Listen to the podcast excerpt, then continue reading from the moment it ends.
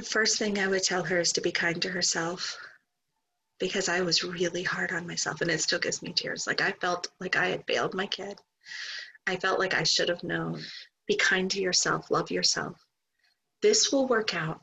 Do not even think about the academics of the traditional school right now. Meet your child where they are. Have lots of bubble tea and coffee and walks and I don't know, whatever your kid is into.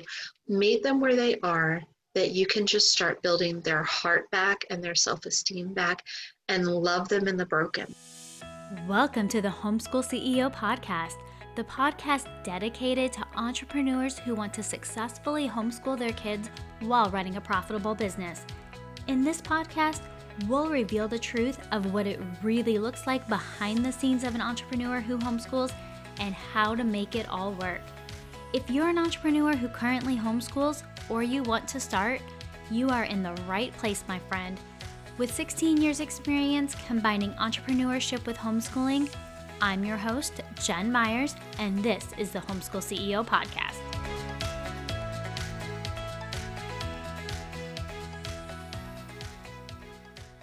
Before we get started today, I want to share a quick disclaimer. Today's podcast covers some sensitive issues that some of our listeners may find triggering. Please use extreme caution if your audience includes any littles or anyone who may be sensitive to talking about things like mental health topics such as bullying and trauma. With that being said, I want to welcome you back to another episode of the Homeschool CEO podcast. The reality is, our kids are growing up in a hard world. And chances are either your own child or one of their friends has experienced trauma from bullying that has resulted in mental health issues like suicide, depression, even cutting. Just because we homeschool does not mean our kids will not deal with challenges. In fact, maybe you're like today's guest who started homeschooling because of these types of challenges. Today's guest is Candice Dugger from Bullied Broken Redeemed, and she is joining us to talk about her son's mental health and homeschooling journey. Six years ago, Candice pulled her son out of public school as a result of horrific bullying. And today we are talking about his experience and how that affected his mental health, how they've spent the last six years healing from it, and how they are now on a mission to equip leaders, both adult and children, on all aspects of Gen Z bullying and mental health for kids. Today's talk is empowering and inspirational but you might want to grab a tissue because there were some tears in today's talk. In fact, we're talking about some hard topics that many homeschool communities are scared to even acknowledge. So, with that being said, grab your box of tissues and grab a notebook because you'll want to take notes so you know how to be best equipped to really deal with and help the kids in your life. Let's dive in.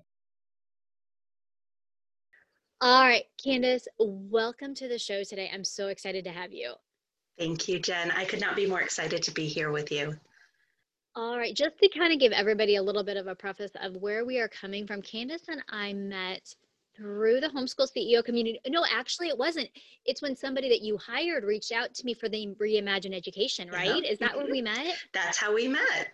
Yeah, so we were putting on Reimagine Education Conference, which is really dear to my heart. It helps families moving from public, public or private school to homeschool. And it's really those who never thought they would homeschool, those who don't feel they fit into a homeschool conference, right? And I was like, I'm looking, I'm a working mom. Like my kids both have businesses. I have a business. Who can you help me? Who i hired. I was like who can you help me find who can talk more on this topic? Because I, i'm you know i'm doing this but i want an expert. And she's like oh man do i have the person for you? And boy did she nail it. That is you jen all day long. Like you support your community so beautifully and that's how we met and it's been probably almost a year ago now. That's what i was just thinking. I think we're probably coming up on our one year uh, friend anniversary. Friend I mean, I think that all right, Candice, for those in our audience who haven't had the privilege of meeting you yet, tell us a little bit more about who you are.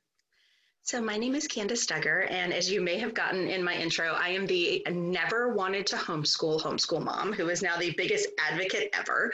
I used to run really large corporations, teams, multi billion dollar company teams outside of Washington, D.C., in the financial world and loved it.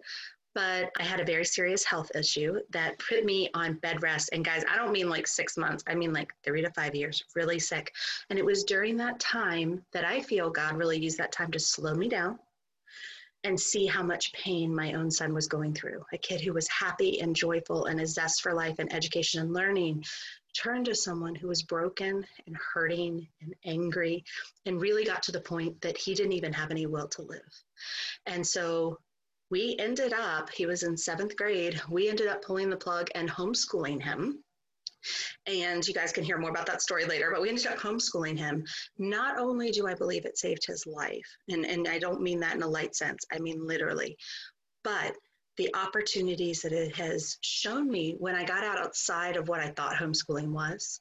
Right. Once I really understood that, it's really leaped us forward. And so I run two businesses. I own Bullied Broken Redeemed, and we help equip leaders, parents, and youth on all aspects of Gen Z bullying. So we cover it all, the hard stuff from gaming bullying, cyberbullying, revenge porn. We dive into some hard issues along with adult bullying, online, how are people coming at you in your businesses? We take workplace bullying. We cover all of that along with mental health and social media addiction. And then I own Reimagine Education Conference, which is how we met, helping families figure out how do they do this in a way that honors their family and their work and their business and they may not want to sit at the table all day long with their kids teaching and so we we show them what really is out there and so that's what we do.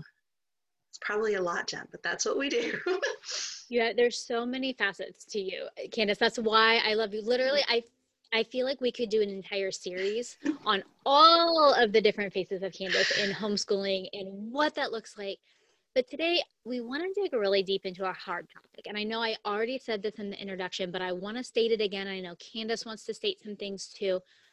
What we're going to talk about is sensitive and it's for educational purposes only. Yes. Candice, I know that you wanted to share a disclosure before I we do. go I do. So guys, first, we are going to be talking about some issues today that if you have littles in the room or kids you may not want to hear talking about really intense issues in mental health, some of the dark places that happen. I want to make sure that you're, you know, take some time to make sure you're not listening this with little ones around that you might not want to be hearing these conversations.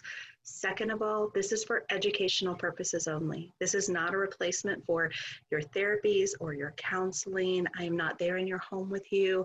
Please, if anything resonates in this or you have some warning signs or concerns, seek help and dive deep because this podcast could really maybe bring up some awarenesses, some red flags that you maybe didn't know were there. Don't wait. Dive in, ask for help. You're always welcome to reach out to my team. But if you need to seek professional help, make sure you do that. That is not what this is. This is a place for us to have a conversation as parents and to be able to really share my heart with you and to talk about some things we've done that have really helped our journey. All right. Thank you so much. And Candice, I just want to say that I'm so appreciative of your transparency and just authenticity and vulnerability to be able to talk about what we're getting ready to dive into. So, we talked a little bit earlier in the introduction and we talked about where we are going with this podcast. And uh, some of this podcast was born out of just the struggles that you had in your own family, but also some struggles that we see coming up in the homeschool CEO community because not all of us start our homeschooling journey with a five year old who is excited to learn, and our whole goal is to unleash this potential in them and ignite this fire for learning. Sometimes we start homeschooling with a child who's, you know, feeling broken and vulnerable and from a place of pain. Yeah. So, can you tell us a little bit more about how you started homeschooling? I can. So, our homeschool journey started um, probably six years ago now, and it was really a difficult place, Jen. My son was in public school and he was gone from a kid who was happy and joyful and a full joy of life to hurting and really in a bad place. And guys, at the time, I thought, hey, maybe we're dealing with typical 12 year old behavior, right? Like, where is this preteen teen attitude coming in? And then you think maybe it's that, maybe it's the friends they're hanging out with. But I started seeing some warning signs that were incredibly concerning. And I don't mean just coming home and going to his room, but the way he was dressing, his behavior, his mannerisms, so many things that I started to see and the language that he was using that was self-defeating every day. I'm and we all have moments where we're like i'm stupid i'm this i'm that but we're talking really heavy stuff. And i knew we had a problem but i'll be honest with you even at the time i didn't know how bad it was. And it's taken my son several years. It probably took two years before he was at a point that he would even share so much of that deep pain because a lot of shame can come out of situations when you're dealing with for us, it was horrific bullying. And guys, I, I cannot even, it's so hard for parents like us, Jen, to even understand, to even have the vocabulary, the language to what kids are dealing with in the last 10 years. Since the rise of social media, we don't even have this vocabulary almost, but it's 24 7 in their cyberbullying, gaming, bullying, they're texting their friends. What can be done to these kids and their mindset was horrific and it broke his will to live and it took us a while to really make a change but it was one day and, and honestly it wasn't wasn't all the bullying but it was a combination of bullying and my son has dyslexia. Dysgraphia has some learning differences. The combination of that with what he spent 80% of his day in public school working on what he didn't do well broke that spirit. Just every day it was focus on what you're not doing well to get better so he could test. And you get to a point you wonder is there where do i even fit in? I'm not good enough anywhere right? And then you are friend groups or peer groups or people are telling you they'd be better off if you weren't here. You really get to a point that you don't want to live. And so when we brought him home some really dark days for our family i and we had been seeing counselors and there like we had we had had the whole team and we had done all of that but even when we brought him home geography alone doesn't fix that it was a tool. Homeschooling was a tool to help us, but it did not fix it. And I want people to understand that. Homeschooling does not isolate you from the world, right? Because I got you got to remember half of that was still happening on cyberbullying and gaming bullying and in his world. And one of the biggest misconceptions is that homeschoolers don't deal with these issues. And it is a complete false. Look at how many of our kids are taking classes online or playing or different things. It happens in co ops, it happens in churches, it happens in schools. And I think one of the biggest breaking points for my son was he was going to school, and the same kids at church youth group were the same ones that were abusing him in the school, were also abusing him at church, right? They're in your circles, they're in your community, and you can't escape it. And so we think as parents we're doing right. We've got them in youth group and they're going to this and we're good. Boy, was I wrong. And so we brought him home. And um, those first couple years, and it was not a short journey, those first couple years were hard. It was really hard. Academically, he felt like I just to get him to do stuff, he just felt like he was never going to get there. But um, the mental health aspect was so scary. There were nights I slept with my door open, right? We were very concerned about him and as a parent, you can really feel isolated. And for so many parents out there right now during the pandemic, we have a huge problem with suicide in our youth. Suicide is the second leading cause of death for kids 10 and up, young. And in our organization, Jen, I have kids as young as seven years old who have come to us with full suicide plans. Seven. Babies. These are babies. I mean, that's intense, right? It's hard. Yeah. I don't know if you've heard my story, but one of the reasons I'm so passionate, Candice, about um, building the community for our kids is because a friend of mine, when I was 11 years old, actually, I was 10, he was 11, hung himself in his room, you know, because he was, he, he was homeschooled. Um, I wasn't homeschooled, but he was.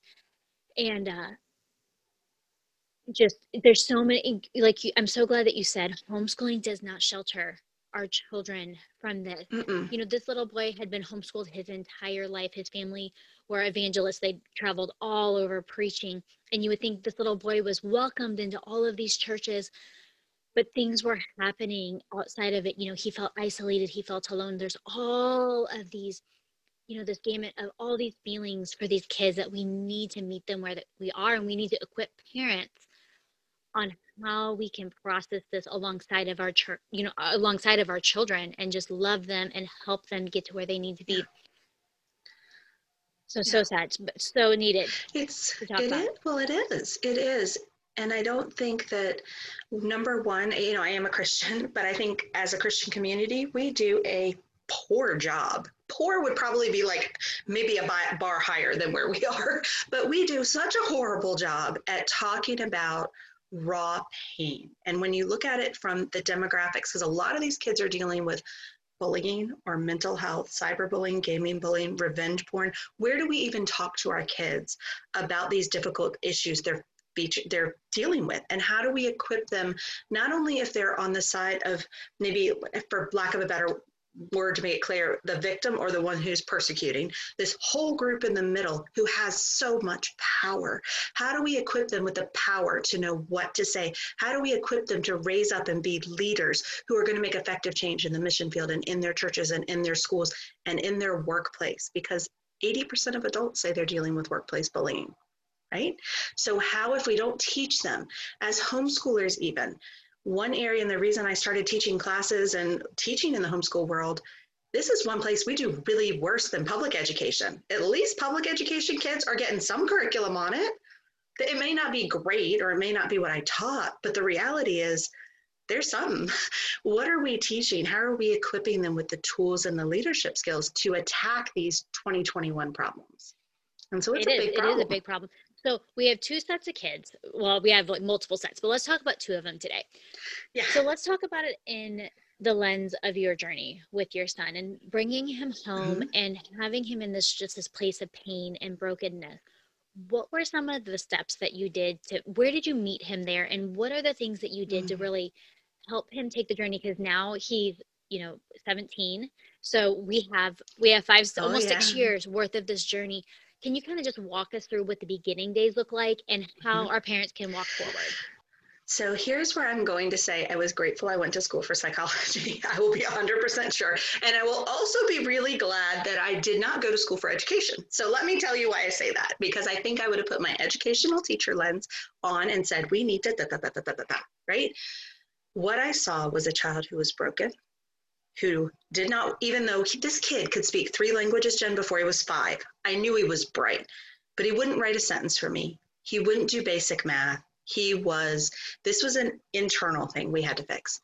So when I brought him home, the first thing I started on and that I help many families look on are three the three S's. Does your child feel safe and secure? Do they feel there's structure in place and do we have support? Very first thing, day one. And I even started building that before we started homeschooling because when families are in crisis, if you can, number one, make sure the child feels safe. And obviously, where he was, he wasn't because he was being assaulted. Like horrible things were happening to this kid. So, could we put him in a place that he felt safe, right? That he could process some of these things? Did I create structure and stability, like a routine, guys. And the reason for that is your brain. You guys remember when the pandemic hit, how everybody was mentally exhausted because you're having to redo all these things? You're not physically exhausted, but you're having to redo all the structure. So if they're waking up at the same time and eating at the same time and still going to sports, if there's some rhythm in the day, the brain can relax and it's still processing all these new things, but it's not processing all those new things on top of it. So keep some structure and then put support in place. And what does that support look like? Do they need counselors or therapists? Do they need to maybe go off with grandparents for a weekend or aunts or uncles or close friends? Do they need some other support besides mom and dad to talk to, right? It, where in their community can they go? And they may not be talking about their pain, but they're connecting. And the reason for that, one of the tools we teach in our Bullied Broken is we want them to eat for their mental health. And what that means is that we want them really focusing on balance of being able to communicate with other people, right? We need to be in community. We need to have activity and movement in our day so that we're keeping balance.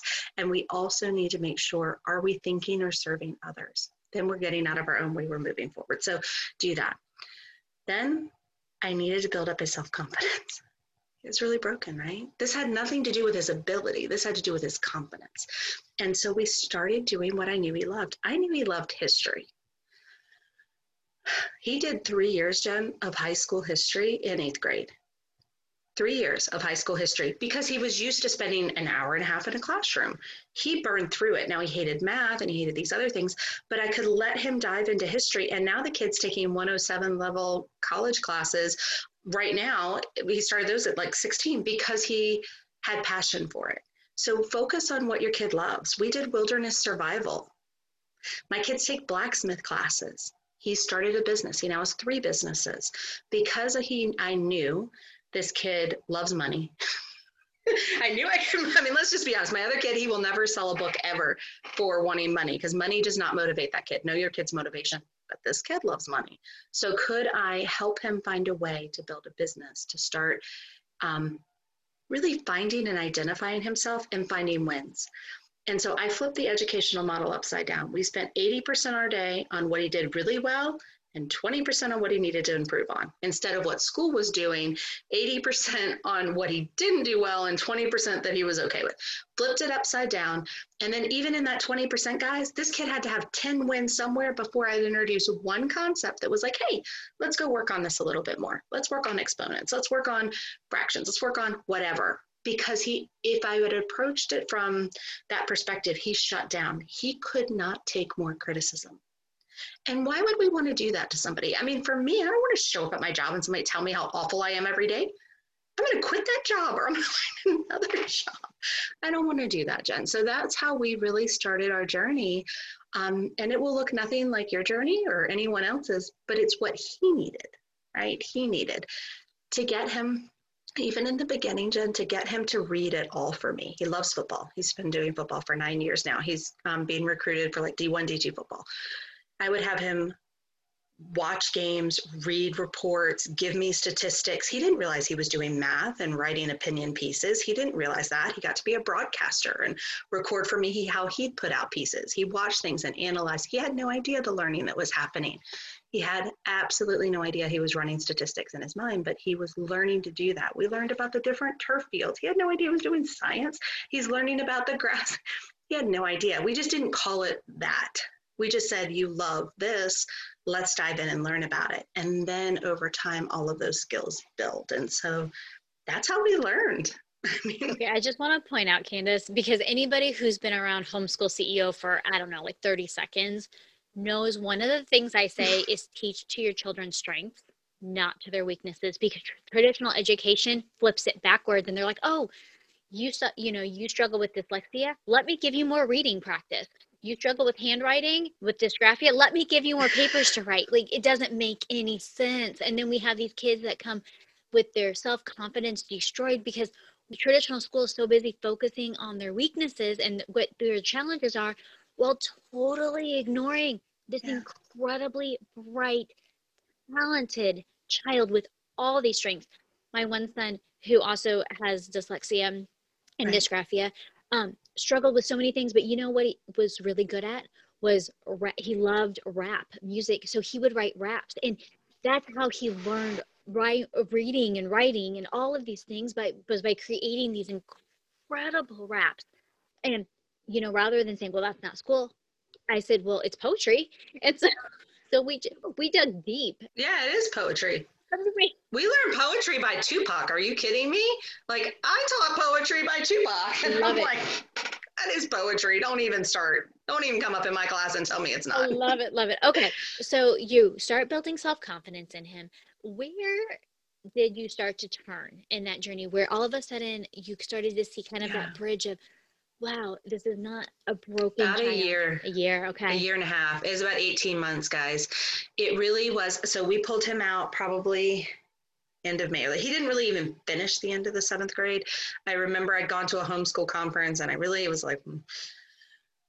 it was after that day, I was like, I'm not sending him back because I don't see any value. Like he'd gone enough. We started and we started then, but we started building. And so the all of eighth grade, we what we did was we built connection jen we spent so much time together on field now my other son who is on the spectrum my son my youngest son has autism he's 12 at the time he was probably six, seven. Like he was a little guy. He, we left him in public school so I could focus on which it, which I'll tell you guys that story in a minute. Worst choice I ever made was leaving him there. But I spent the time with my son that we needed.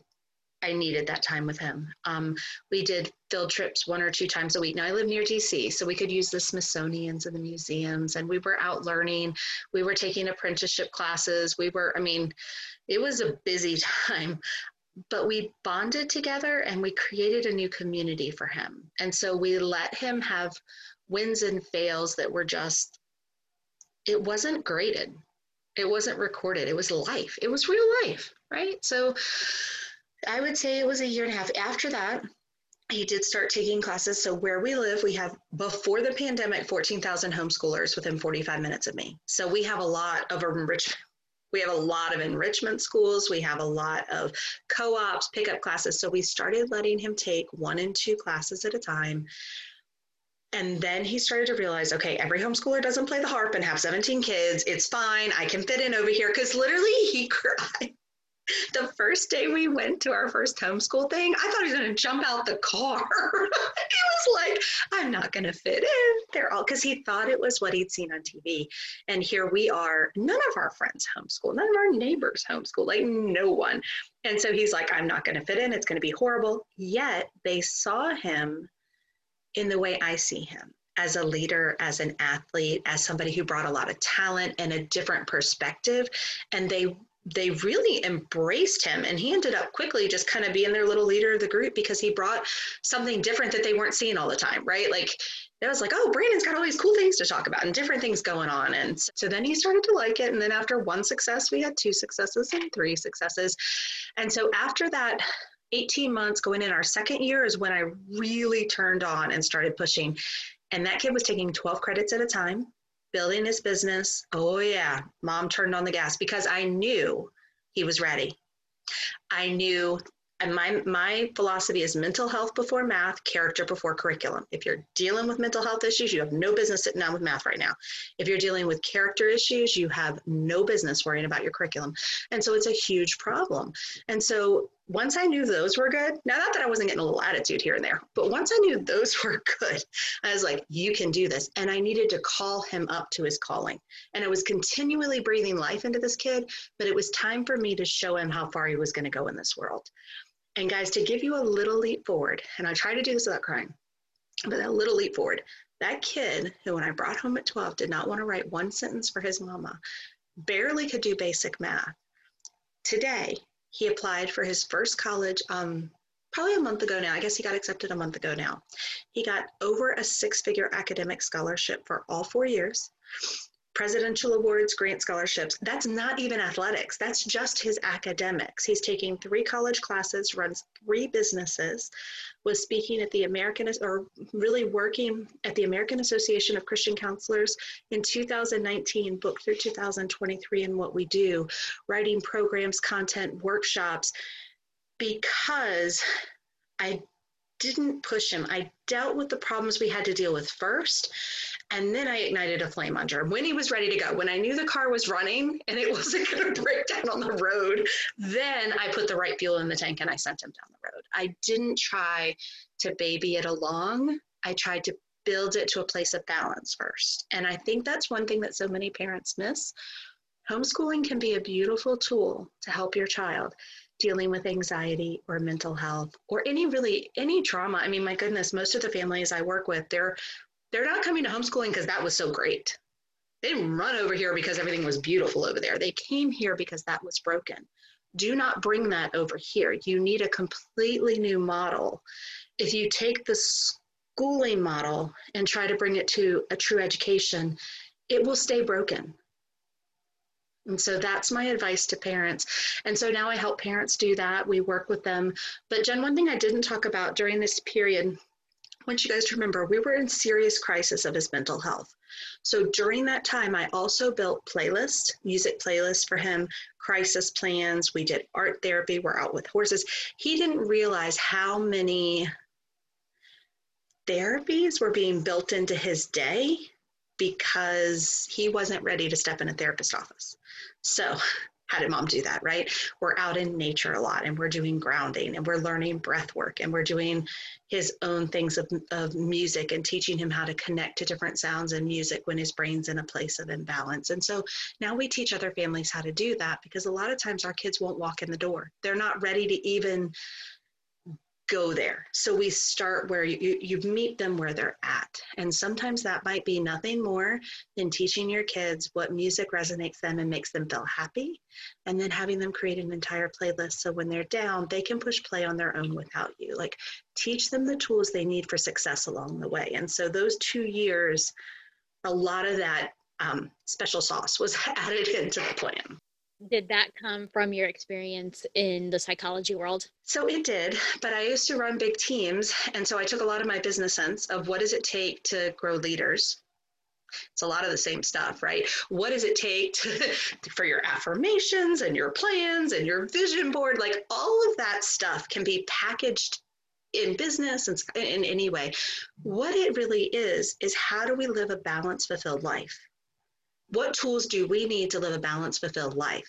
We don't need to wait until somebody's down the road to do that. We do that today right so my child needed those tools he had gotten on a bus at 6.37 in the morning gone to school come home at 3 o'clock done home he didn't wasn't learning those tools so we're teaching nutrition and balanced meals and we're teaching how to really engage our activities and, and being able to self-awareness of our bodies and our minds when we need to hit the pause button, when we can go further, right? Really honoring how we're built instead of just being busy. Right. So so I do think a lot of it, Jen, was probably my psychology, but I think I brought as much from the business aspect as anything else. Like you can hear all that. It's just it's how you're taught and spun to you where you're at in the moment. And so so many people just don't even think about their future or their goals or their vision. I mean, this kid, I remember riding in the car with him and going, What do you want to do in your future? And his answer was, I'm just going to take any job somebody will give me. I have to be able to fill out an application. That's where he was. Like, I'm, I'll never go to college, was his answer when he was 13. Like, I'll never go to college. I just need to be able to write well enough that somebody will give me a job. I don't know. Maybe I can work at Chick fil A. If somebody, if I can figure out how to fill out an application, I'll just do that in my life. Mm-hmm. And that's where he was. Mm-hmm. But he needed to see himself as value. He needed to see that he had a purpose in life to bring to the world. He had to see that what he was creating and all the pain he had gone through, he could now help other people. And so, one of the biggest sayings we have in our foundation is hurt people hurt people, but healed people help others heal. And so we bring that place of healing and empowerment for others. You may have come from a place of broken, but now when you're in the right place, you're going to bring so many people along with you on that journey. Ooh, that is so, so, so powerful and really takes us into the next question. So, for those of our kids who are on that other side, you know, they're not in necessarily in that broken state, state, but they're seeing it happen around that how can we as parents really speak into them? Or maybe they have a sibling that this has happened to. Like your younger one watch this happen to his older brother. How do we start to really equip them and raise them up as leaders to be that defender that can help these other kids? So, the first thing I do, and actually, this is an excellent question because I've been teaching this workshop for a couple of years now, and the biggest thing that I found is that kids don't have the vocabulary. They know it when they see it, but we don't equip them with the vocabulary to be able to call it out and know what tools to stand forward. So we actually teach everything from identifying, and I'll give you guys a, a really easy, like 101.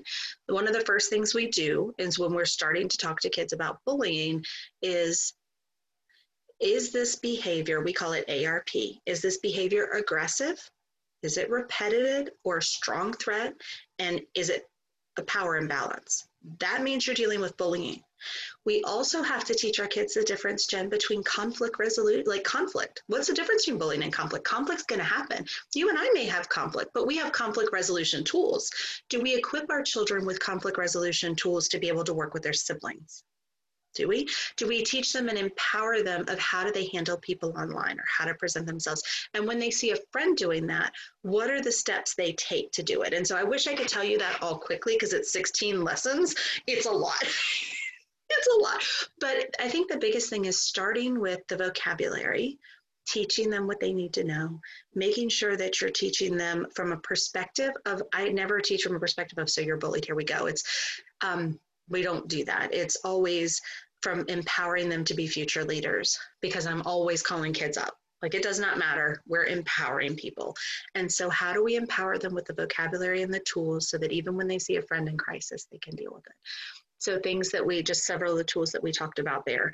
We teach them critical thinking skills so that they can see a few steps ahead because that's a big one that people miss, right? They're looking here, but sometimes we need to take this a little bit out. We also deal with tough subjects, Jen, and I like adults bully. There are a lot of kids whose parents are bullying or teachers are bullying or leaders are bullying and they need to know how do they deal with that in the moment and then how do we process that and what can i do if i'm ever in this situation and that's that's not easy but to me it all begins with having an honest conversation and education can we open these conversations so that also parents and the kids know if i have a friend who's dealing with some of these signs i may need to notify somebody that they're dealing with a mental health crisis because it could save their life right? But if they don't know that depression can be more than suicide notes, if they don't know those warning signs, then they don't know what to look for or who to tell. They may have a sense of it, they may feel it, but they may not have the vocabulary to tell you. Does that make sense? Absolutely. Yeah. yeah. And so it would be, hey, mom, I'm worried about my brother because I've seen dun, dun, dun, dun, dun right? Like, what are these steps that I'm seeing? If they don't even know they're an issue, how do they deal with it? And also, when they're dealing with gaming bullying or they're having a troll or somebody attacking them or a griefer like attaching them in a game, how do they deal with that? What are what can they do? The average age of gaming bullying is nine years old most children at nine cannot figure out how to put a balanced meal on a plate. They surely cannot figure out how they're going to deal with conflict when their brain isn't able to process it. And so when you practice these things before it happens, then you've equipped people to deal with it. You can't learn in the middle of crisis. You have to prepare ahead of time, right? Like we don't prepare for the hurricane in the hurricane. We need to prepare for it before it hits land. And so that's kind of how we try to help equip everyone. So, a couple of questions. One, at what age should we start equipping our kids with the vocabulary and tools? This is going to shock many of you out there. Would you believe that bullying starts at three? Wow. Actually, I would. I would because my son, who's on the spectrum, yeah. he went to a private preschool, and I remember him coming home and he was bullied at, he was four. He four years old, and I still, he mm-hmm. to this day, that this child is, and, and that was a while is, ago. No, seriously. So we may see it too. He is now 21 years old, and to this day, every once in a while, he'll say, "Remember that kid?" He'll call the kid by name. Hasn't seen him mm-hmm. since he was four years old, but it made such an impact yeah. on his his ability, like his self confidence. And we've worked through so many things. So yes, actually, I would a hundred percent believe that. So so early, young, young, young, young, young. Um, the class I just released is middle and high schoolers, so I'm going to go with 11, 12, and up. Our next class is fourth grade is a new middle school because whatever you and I dealt with in that seventh through ninth, 10th grade mark is what kids third through fifth are dealing with. It is that big of a difference, right? You have sending nudes by fourth grade, fifth grade, right? Like we are dealing with a whole different generation. And what we dealt with in early elementary is really preschool. And so we start, we have several series. One, Luke the Lionhearted, is about a kindergartner, but we walk parents through, we pick kindergarten because many parents have a hard time with pre-K, but they're trying to prepare them before they launch. So we start there and teaching kids words and just what does this mean? How do I know if somebody's picking on me? And then we start to talk about the difference between what is really bullying in childhood conflict right? There's that difference. It makes it we so we have those conversations. And then we the biggest thing is being a safe place that if your child comes to talk to you you are not freaking out and taking everything away. If you guys want the surefire way for your kids to never come tell you anything again take away the phones and all the stuff and start grabbing for the electronics as punishment.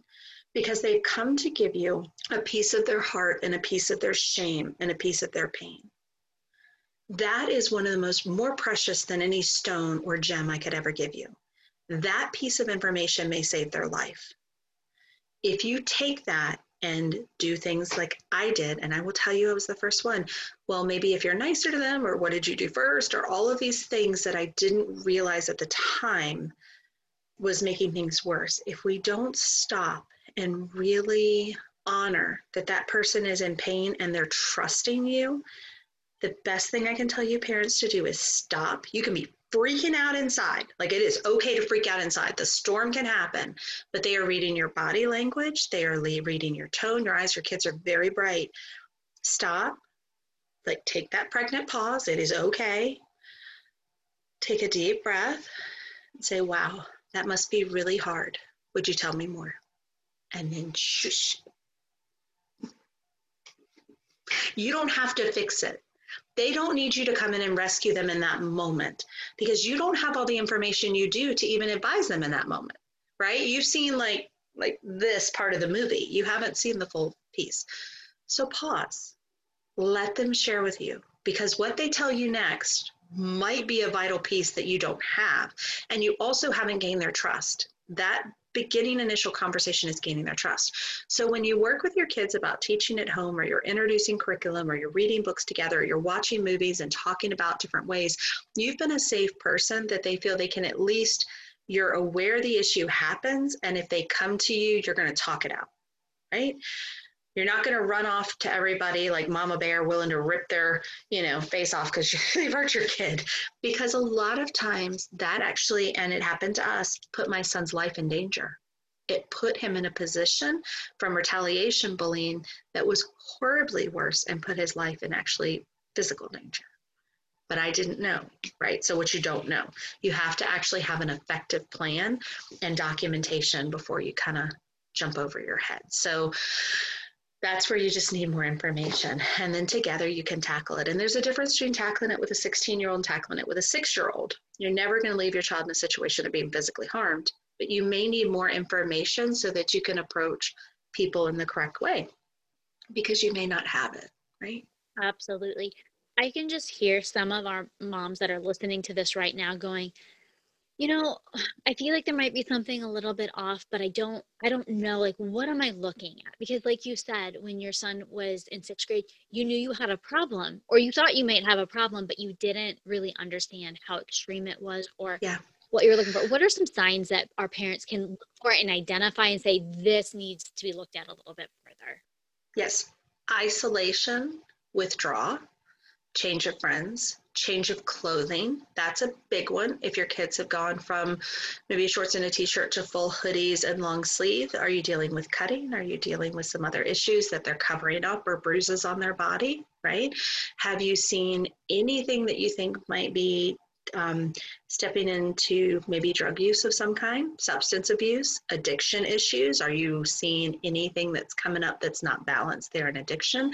Have they had passions or interests they have always done and now they're walking away from? Right? Is there some group that they always hang, hung with that they're walking away from and leaving?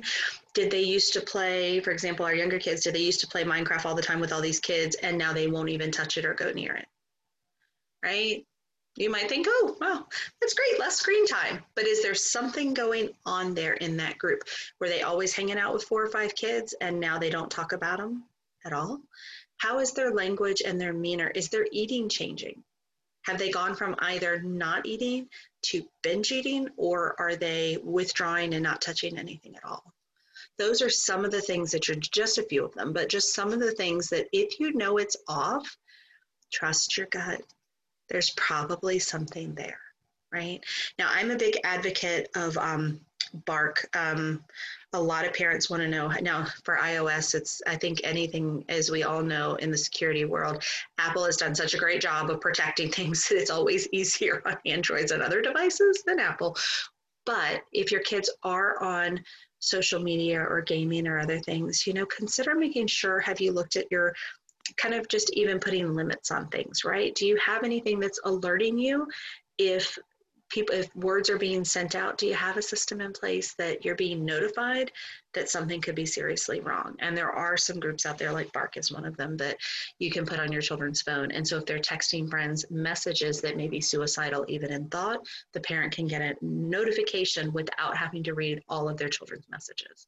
You just get notified when it's like these keywords are popping up and so it sends the parent hey you need to kind of look into this. And so kind of barks at you like an alarm dog. Okay, that's fascinating. I did not know that. And you said it's bark, like B like boy, A R K. B A R K, like okay. a dog. Literally, it's like the morning, like a dog barking. All right. Well, I, I learned something yeah, so new it's kind of it's a it's it is out there. You can put it on your kids' phones, and then, well, it can do everything from monitor their location, setting on and off apps. You can turn it off at a time, turn their phone on. It can do all that kind of stuff, but it also monitors their text. Now, we get into some problems when you get into like Snapchat, things get a little more tricky. I mean, the answer is there is no safe, there are safer. Nothing is 100% foolproof, but what can you do? And also, you have to realize a lot of kids out there, if they want to cause a problem, they'll just disarm it or figure it out or get a burner phone. Things happen. So there is no 100%, I could tell you that's 100%, but that's about one of the best I found out there that most parents seem to be very happy with, especially when they first are giving kids some technology because we would never give, like literally, we're not giving our keys to the 16 year old and setting them up the street with the car. We're getting in and we're working alongside them. Same thing with a phone, right? How much are we giving them? What's their access? Have you trained them? Have you even told them how to deal with somebody sliding into their DMs? I mean, sending them pictures. Kids are getting pornography pictures sent to them all the time. Are they telling you? Right? My kids, my son, as young as nine, had things sent to him in gaming, like different. I mean, an autistic young child. Like it's just awful. So we we can't protect everything, but we can put some protections in line and open the conversations that if you see this, get me, I will help you. This is somebody who is not safe. Right? This is somebody who's not safe. And on that line, I just feel all of a sudden, I feel this need to have to share this with you guys. I hope this will help somebody out there. If you do not have a code word with your ch- children, you need one you need one. When we were growing up, it was the stranger danger thing. However, I can be here in here with you. My kids are all in the house. Because your kids are in your home does not mean your children are safe. I need everybody to hear that. They're in your home, it does not mean they're safe. My kids can text me a code word, and I know no matter what is happening right now, I need to be there.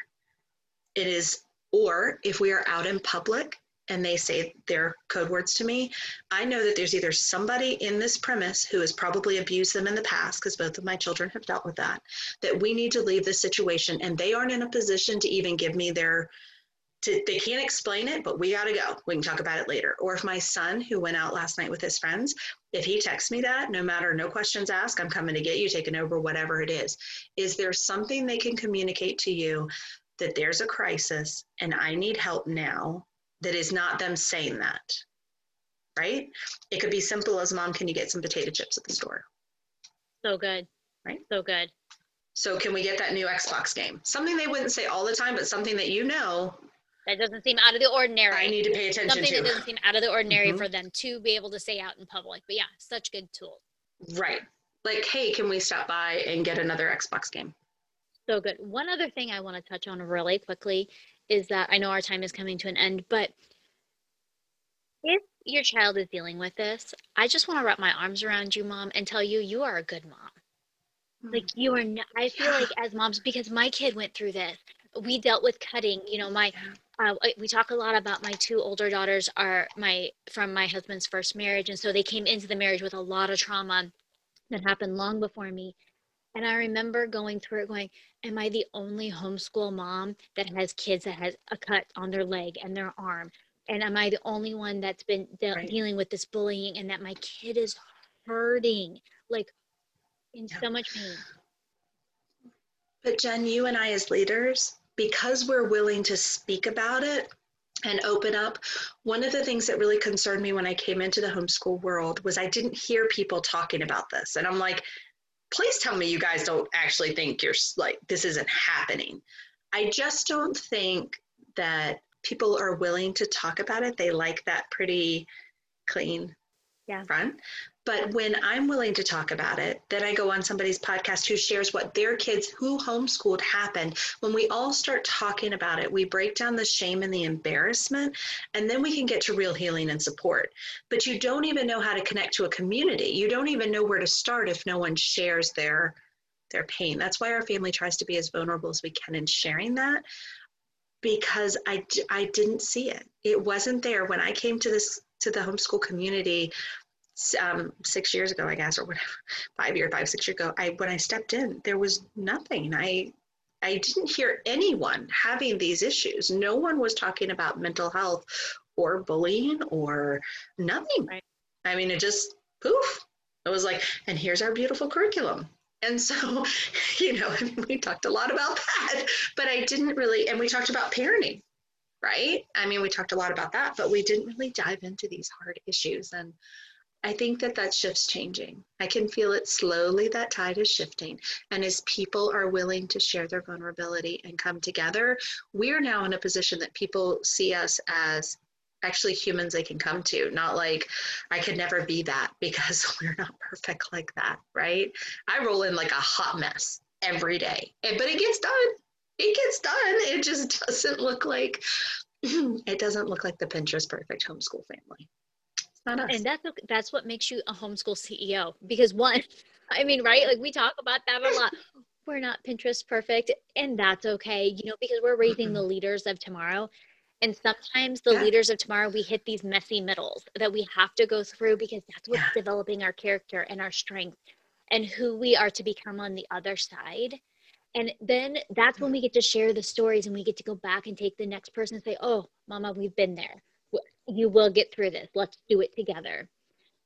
Yeah. So actually, I'm working on a class now, Jen, um, to help parents do what I did, like all the tools that we did. I teach them in workshops and I teach them live, but I'm actually working on an on demand parent class. So, when you come here and you feel this, what are all these steps that we talked about in like an actual action plan? And then, how do you know when to introduce things? How do you know where to start? How do you you feel it, but like, what does it look like, right? How do we know how to get there? Because coming in and you know your laws and you've got your curriculum, good luck with that. There's a whole lot of other stuff in the middle that creates success. The success is made in here. It's not made in sending in your paper and picking your next math book. This has to happen before any of the other stuff can be a success. So good. So good. All right. As we close today's episode, tell our audience where they can find you online. So you can find me probably the easiest place, guys, is at Bullied Broken Redeemed. So I have Bullied Broken Redeemed and I run classes. We have 14 workshops. We have books on Amazon. I mean, I think you can find me most places, but if you start there, you can find me. I also run Reimagine Education Conference. So if you guys are out there and thinking, I want to homeschool, that is a great place for people who, it is literally the place for people who never wanted to homeschool to have their people it's like here's your tribe of people. Like jen and me you know like we're there. And how do you do it working? And how do you do it when your kids are broken? And how do you do it with an iep right? How do you do it for kids with learning differences and kids who won't get out of bed? And um, so you can find me at those two places. So good. And to end the episode today i want you to pretend that you're sitting down for coffee with a mom who is dealing with a child right now that is just so broken where your son was six years ago, what would you tell her right now? The first thing I would tell her is to be kind to herself because I was really hard on myself and it still gives me tears. Like I felt like I had failed my kid. I felt like I should have known. I felt like, how could this be happening in my house and I didn't know what was going on? How could I not be, you know, I thought I was such a plugged in mom. Be kind to yourself, love yourself. This will work out. Do not even think about the academics or the traditional school right now. Meet your child where they are. Have lots of bubble tea and coffee and walks and I don't know, whatever your kid is into. Meet them where they are that you can just start building their heart back and their self esteem back and love them in the broken. Don't try to fix the broken love them in the broken. It is okay. You don't need to come in and fix that baby right now. You need to hug her neck, be kind to yourself, and love them. And when they feel that love and they're ready to be moving forward, they will. But it's not today. So good. All right. Thank you so much for joining us today, Candice. This has just been so good. Thank you. Thank you. I always love being with you, Jen. All right, friend. If you cried a little or a lot during today's talk, you are not alone. Mental health, bullying, and childhood trauma can be a hard thing to talk about. If you are facing this, please know that you are not alone. You can reach out to Candice, you can reach out to me, or you can simply share in the Homeschool CEO community. We are a safe place where you can find love and support and practical suggestions. However, as a quick reminder, our community is not a replacement for you seeking licensed therapy or medical support. If you are facing an emergency crisis or you suspect that your child may be suicidal, please call 911 or the National Suicide Prevention Lifeline at 800 273 8255. And thank you so much for joining us today. And I look forward to talking to you again next week. See you then.